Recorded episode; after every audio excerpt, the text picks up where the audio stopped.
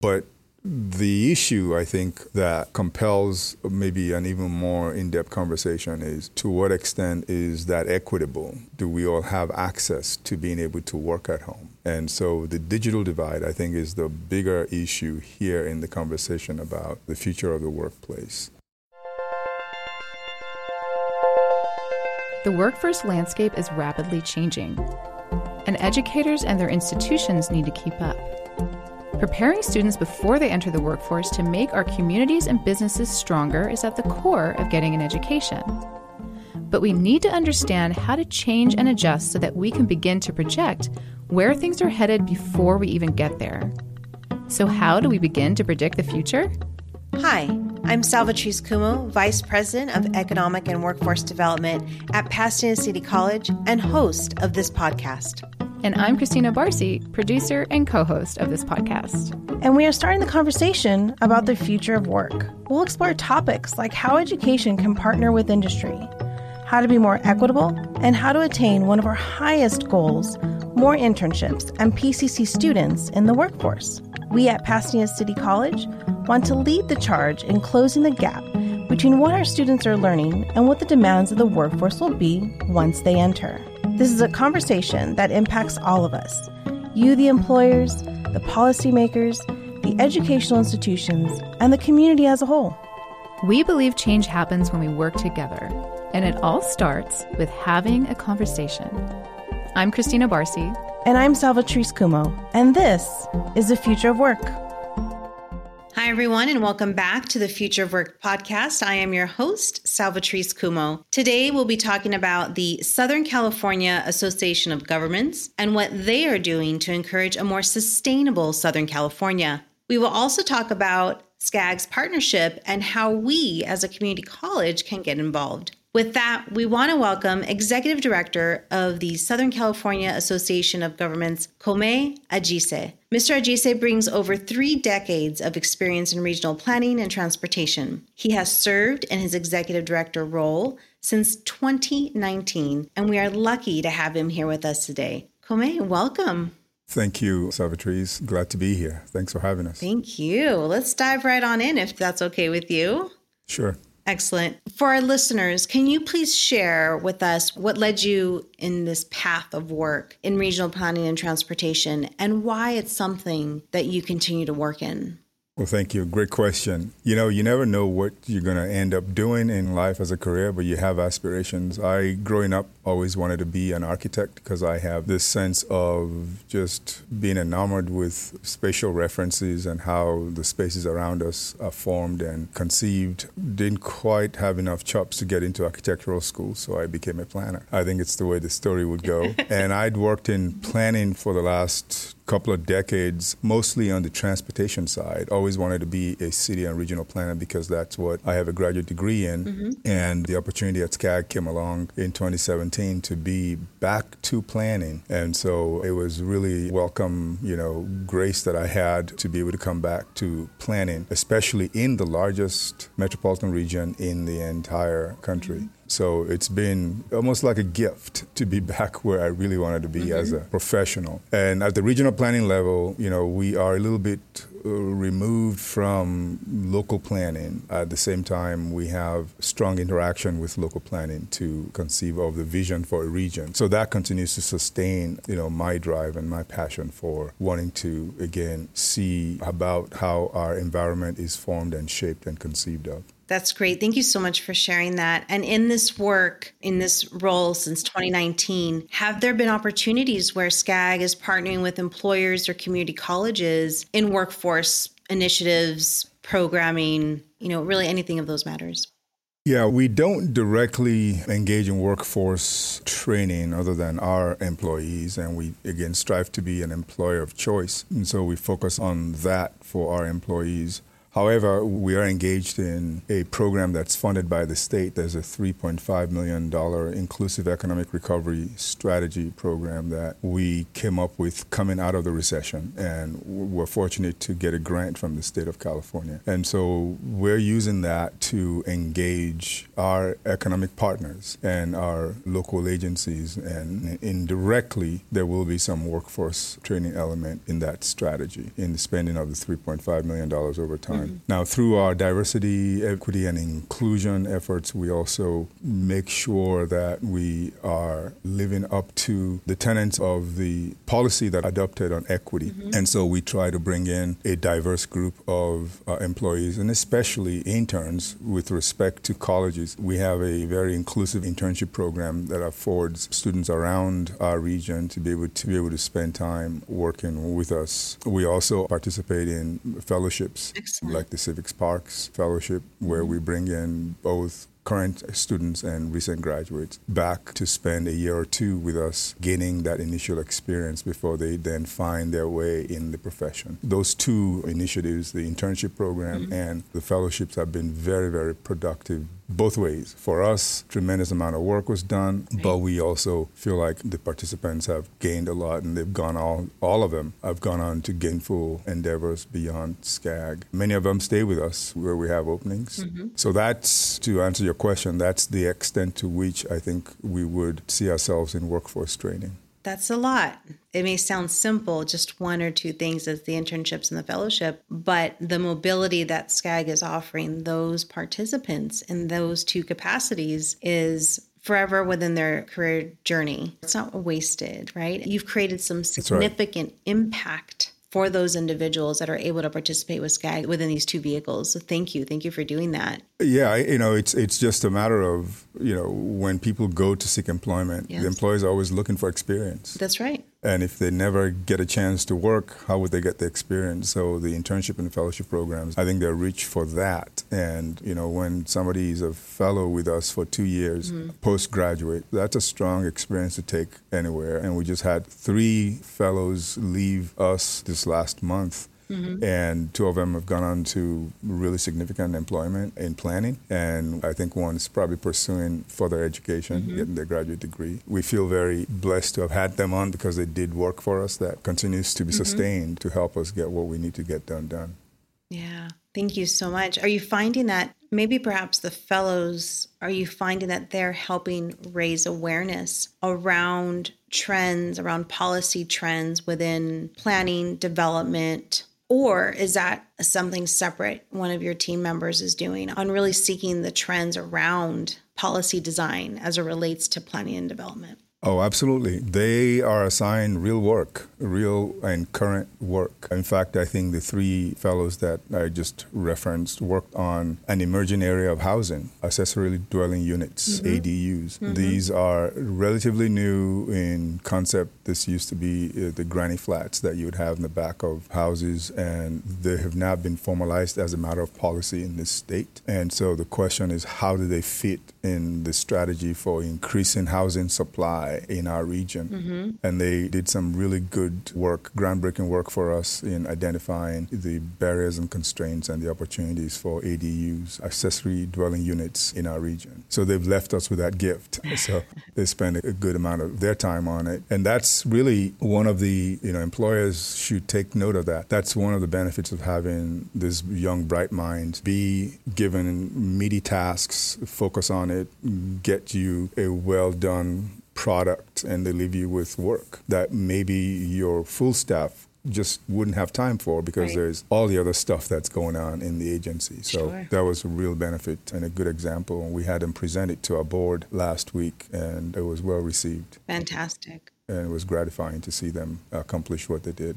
And that's really speaking to Southern California's sustainability and to have them really develop this product that you can then implement, expand, amplify, all those good things. To your point, you're right. Most organizations don't have the bandwidth to do everything else that is needed outside of the daily functions of that organization. And I wonder, just kind of like along that same thread, is there room or space for community colleges to partner with SCAG? Or if you're seeing other entities partnering with community colleges that can support the intentionality of making Southern California more sustainable? Oh, absolutely. You know, I'm a fan of interns coming into an organization. And I say that selfishly because I started working as an intern with the Department of Transportation, Caltrans, many, many years ago. And that led to a full time job with Caltrans. And I spent, you know, most of my career working mm-hmm. at Caltrans. So coming in as an intern, one, it's really helping the prospective employee at the time as an intern understand what that agency is, if it's a good mm-hmm. fit for them, or otherwise they get some experience to go somewhere else that's a good fit. So we are at SCAG, we are available, uh, not just we would be, we're available to work with colleges. One of the things to note in our region is we're rich with higher education yes, population. Are. And so and there's just a really deep talent pool in our region. So we always look to bring those talents to our organization to the extent that they're interested in the mission of SCAG.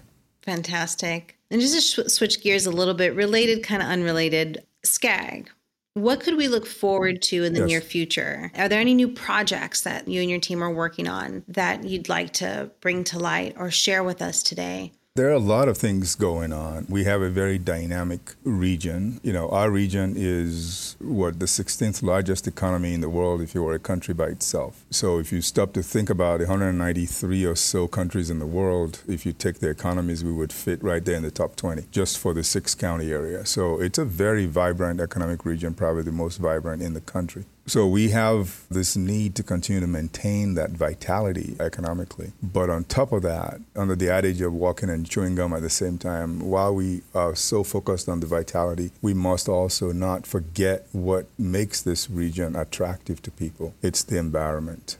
And mm-hmm. so preserving that environment, it's not an either or, it's it's and, right. it's both. So our work is really vitally engaged in making those connections between mm-hmm. assuring that we maintain our economic vitality, but also maintain our environmental consciousness, while at the same time making sure it works for everybody. So that equity overlay that we've been talking about over the last couple of years more so becomes very important. So, to your question about what are the things we're working on, there are just a number of things. One is having come out of the racial reckoning that we had over the last couple of years and strongly making a statement by a board on equity. We're guided very, very much so on ensuring that there's an equity lens across the programs that we operate. And so that's one major initiative where we're always focused on making sure that what we're doing affects everybody equally and also bring capacities and opportunities to everybody equally. So, on that note, one major initiative we just launched in February is the Regional Data Platform. One of the assets we have at SCAG, at the Southern California Association of Governments, we always call ourselves SCAG, is the Regional Data Platform, the RDP. What that is, is we are a repository of a lot of data. So, it takes this data that is about each one of our member agencies, the cities, the 191 cities and six counties that make up SCAG. Each one of them have, you know, characteristics and data that we have, and being able to have that data available to each city at a very sophisticated tool level using geographic information systems, a GIS system, such that any one city can participate at the world class level in terms of planning. So I say that and it doesn't sound like much, but when you stop to think about the fact that out of 191 cities, about, I'd say almost 70% of them are 100,000 population or less. So they're not necessarily the big cities. That's 70% of them. So majority of our cities have a population of 100,000 or less. And clearly about 20% or so of them are even smaller than that, maybe 20,000 population. So these are not communities that have a lot of resources available to them to be able to play at the sophisticated level of regional planning and even local planning with the tools that the RDP brings to them. So being able to launch the RDP was a very major initiative for us. And so it allows each one of our cities to have access. And that goes to equity when all cities have access to the same tools to be able to do the same level of uh, GIS work to be able to have data driven decision making available to their policymakers because the RDP affords them that. But also, the RDP affords us to engage our communities. So it gives them the capacity to do civic engagement through this same tool where everybody's online now, but you need that capacity to be able to engage folks online. So through the RDP, we have that. And also, finally, have the planners in each one of these cities have access to capacities that are only available to maybe the richest of communities. So that's a major initiative that we just launched, and it's getting recognized. In fact, uh, we were given an award on mm-hmm. Monday by Esri at the International User Conference, which was attended by 14,000 people. The award was Making a Difference Award, and we were really proud to have been there to accept that with our board president, Major Harnik from Palm Desert. That's one big initiative that I could put out to respond to your question. Thank you very much. Is there any dialogue or conversation within planning and development? And this may not be appropriate for SCAG or something that SCAG has a pulse on, but I feel like all the cities right now are preparing for the Olympics in 2028. Everyone's getting really excited about it. What role does SCAG play in that? Is there anything happening within the respective preparations for that? Is that an appropriate question or ask? It is. We stand ready to be part of a more in depth discussion about how we plan mm-hmm. for the Olympics. We've had some conversations with principals in it. Obviously, we're not going to be at the center of it, but I think we have capacities and a role to bring to the conversation, given that we cover the region. And the Olympics is not going to be centered in one city, it's going to be across the region, if not different parts right. of of the state for that matter in terms of events. And how do you get to and from those events right. is a major mobility issue that I think is right in our wheelhouse. Yep. We are on notice to participate. I think there are some discussions going on that we have been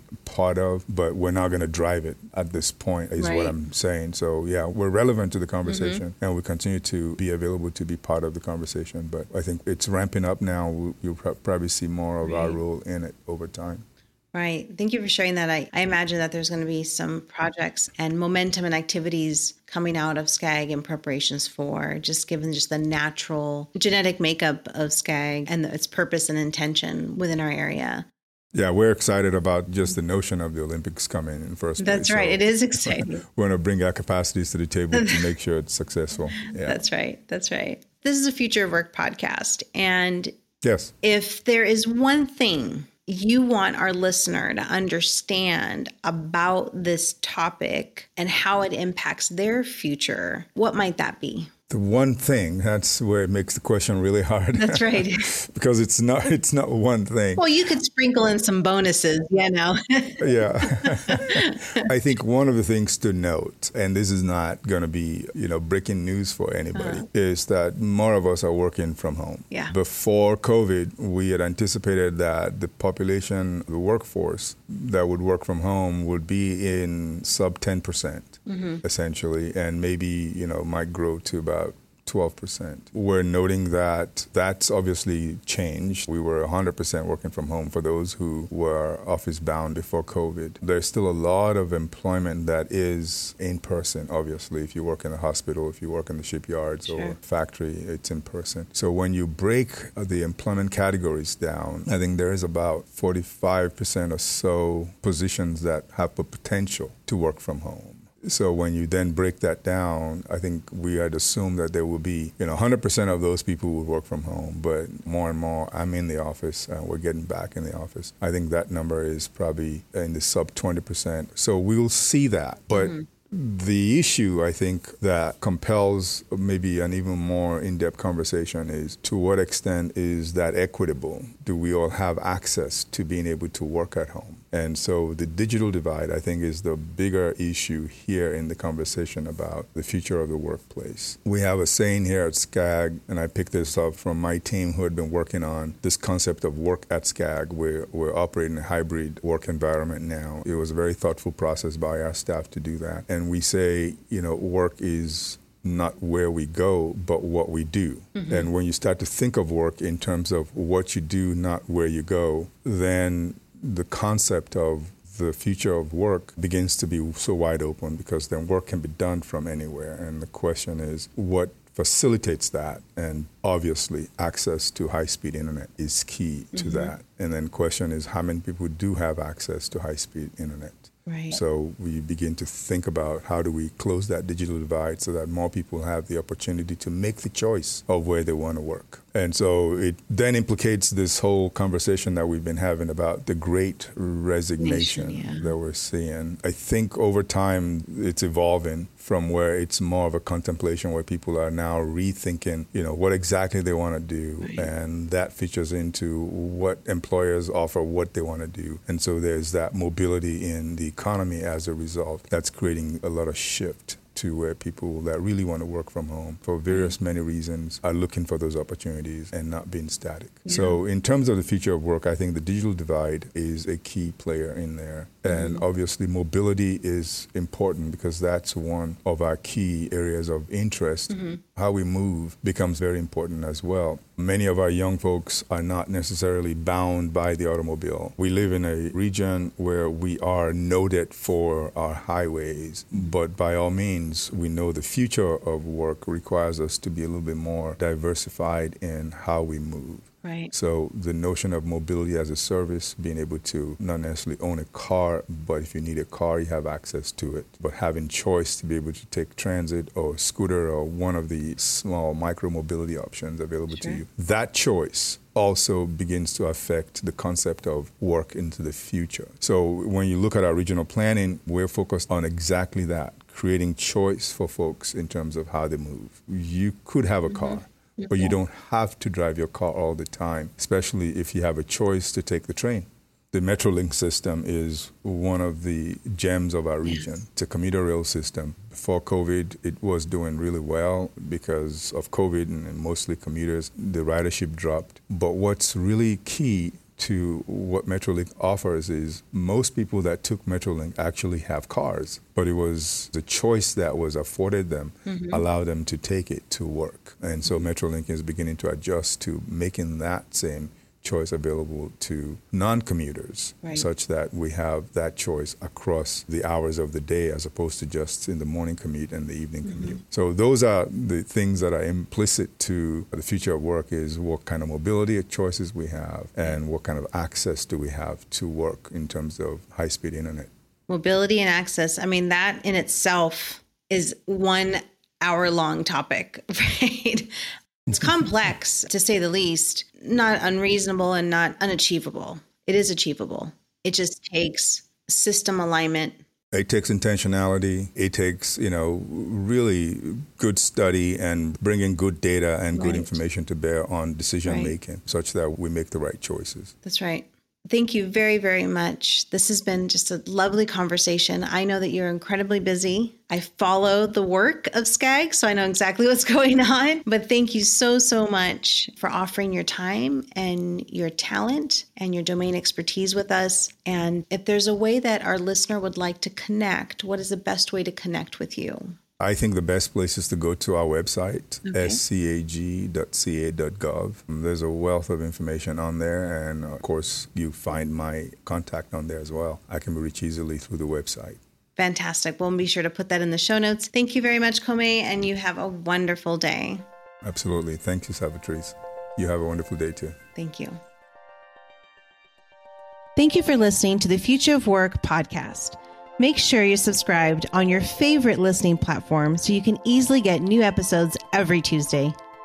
You can reach out to us by clicking on the website link below in the show notes to collaborate, partner, or just chat about all things Future of Work. We'd love to connect with you. All of us here at the Future of Work and Pasadena City College wish you safety and wellness.